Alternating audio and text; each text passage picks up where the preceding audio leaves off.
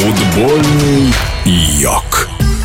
После неудачного сезона в российской премьер-лиге руководство московского «Динамо» решилось на перемены в тренерском штабе. Главным кандидатом на роль наставника бело-голубых считается Марцел Личко, который ранее возглавлял футбольный клуб «Оренбург». О причинах невнятного для «Динамо» сезона и о перспективах Лички в столичной команде рассуждает бывший защитник сборных СССР и России по футболу Андрей Чернышов. Конечно, я слежу за московским «Динамо», потому что являюсь воспитанником этого клуба, и мне не безразлично, как выступает команда в чемпионате России. И в прошлом сезоне команда играла в хороший, красивый атакующий футбол и вселила надежду в болельщиков и в специалистов, что может бороться за самые высокие места. Вы помните, что в какой-то момент даже «Динамо» рассматривался как главный конкурент питерского «Зенита» и был небольшой отрыв в чемпионате России, но в концовке не смогли удержаться. Все говорили о том, что очень много талантливых молодых футболистов, и они играют в отличный футбол, просто им не хватило опыта для того, чтобы побороться с «Зенитом», и все рассчитывали на то, что в следующем сезоне команда станет еще мощнее, еще привлекательнее, что молодые футболисты будут продолжать прогрессировать, и «Динамо» превратится в грозную силу на долгие годы. Но здесь, наверное, была совершена ошибка, ошибка после того, как Шварц построил эту команду, в которой было много талантливых выпускников Динамовской школы, которых в основной состав привлекал предыдущий тренер Кирилл Новиков. Мы рассчитывали, что команда еще сильнее станет, но вот руководство, оно почему-то пригласило тренера, который, ну, честно говоря, о нем мало что было известно, как о тренере. Да, сильный был футболист, выступал в английской премьер-лиге, но я вот общался с сербскими специалистами, с сербскими болельщиками, и они не могут ничего сказать о Юкановиче как о тренере, потому что в Сербии он проработал, по-моему, всего лишь один сезон, работал в Таиланде, работал в Болгарии, да, было несколько месяцев в Англии, но никаких таких серьезных э, заслуг у него не было, и ничего о нем не было известно. Как вот можно было сделать такой выбор, непонятно. Ведь, э, знаете, в каждом клубе существует своя философия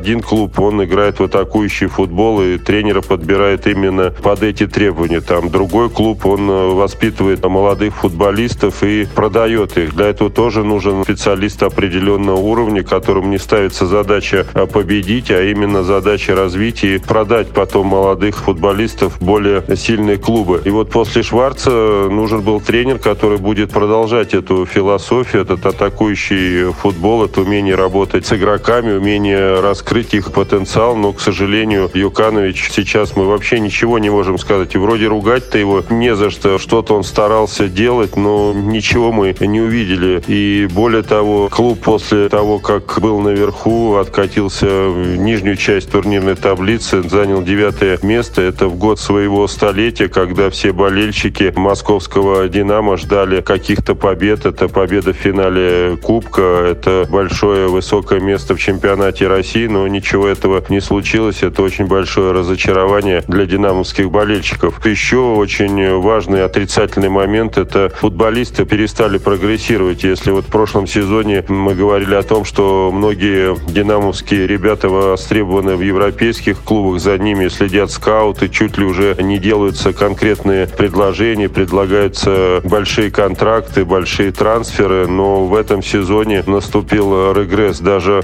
сами опытные игроки московского «Динамо» говорят в интервью о том, что не просто команда остановилась, и многие игроки остановились в своем развитии, а команда в целом, но и стала регрессировать. Это, конечно, все очень печально. Поэтому здесь вопросы к тренеру, который работал с командой Юкановича, но и вопросы к спортивному директору, который брал этого тренера. Если со Шварцем он угадал, тогда стоял вопрос между Курбаном Бердыевым и Шварцем, и выбор выбор был сделан в пользу немецкого специалиста, и это все себя оправдало, то сейчас получился полный провал. Я считаю, что человек, который привел Юканович, это спортивный директор Бович должен отвечать, должен также взять на себя вину, сказать о том, что да, это моя вина, не получилось, и я думаю, что покинуть клуб вместе с этим специалистом. Но, к сожалению, в футболе так, что за все потом отвечает тренер, даже те, кто был рядом, когда брал его, когда возлагал на него надежды, потом говорят, да вот во всем виноват э, тренер, он определял состав, он определял тактику. Это тренерская судьба. Ты, когда э, проигрываешь, ты остаешься наедине с собой один, и тут уж никто тебе не поможет. Поэтому Юканович уходит, и что будет дальше, мы не знаем. Вроде бы на сегодняшний день договорились с тренером Оренбурга, с Личкой, что он возглавит московское «Динамо». Но опять-таки работать в маленьком клубе и потом переходить в большой клуб – это очень серьезный шаг тренеру, которого все получалось в каком-то маленьком клубе. Не факт, что получится и в большом. Но посмотрим, посмотрим. Все мы ждем опять возвращения московского «Динамо» на высокие позиции. Мне, как воспитаннику, как человеку, который отыграл более 100 матчей за этот клуб, наше достижение 1994 года серебряной медали чемпионата России не побито до сих пор, хотя мы хотели, чтобы «Динамо» побеждала в чемпионате России. Уже давно это не случалось. Эта серия вообще этого не случалось в чемпионате России. Давно «Динамо» не было на первых местах. Если бы мне поступило предложение от такого великого клуба, конечно, я его с удовольствием принял. Мне было бы приятно работать в этой команде, потому что действительно это большой клуб. Сейчас хорошая организация с хорошей инфраструктурой. Для любого тренера возглавить такой прославленный клуб – это честь и приложить все силы для того, чтобы вернуть «Динамо» на лидирующие позиции. Поэтому никакой боязни работать главным тренером в московском клубе у меня нету. И более того, уже есть и знания, есть опыт, которых не было раньше. Поэтому, конечно, с удовольствием принял бы это предложение. В эфире спортивного радиодвижения был бывший защитник сборных СССР и России по футболу Андрей Чернышов. Футбольный йог.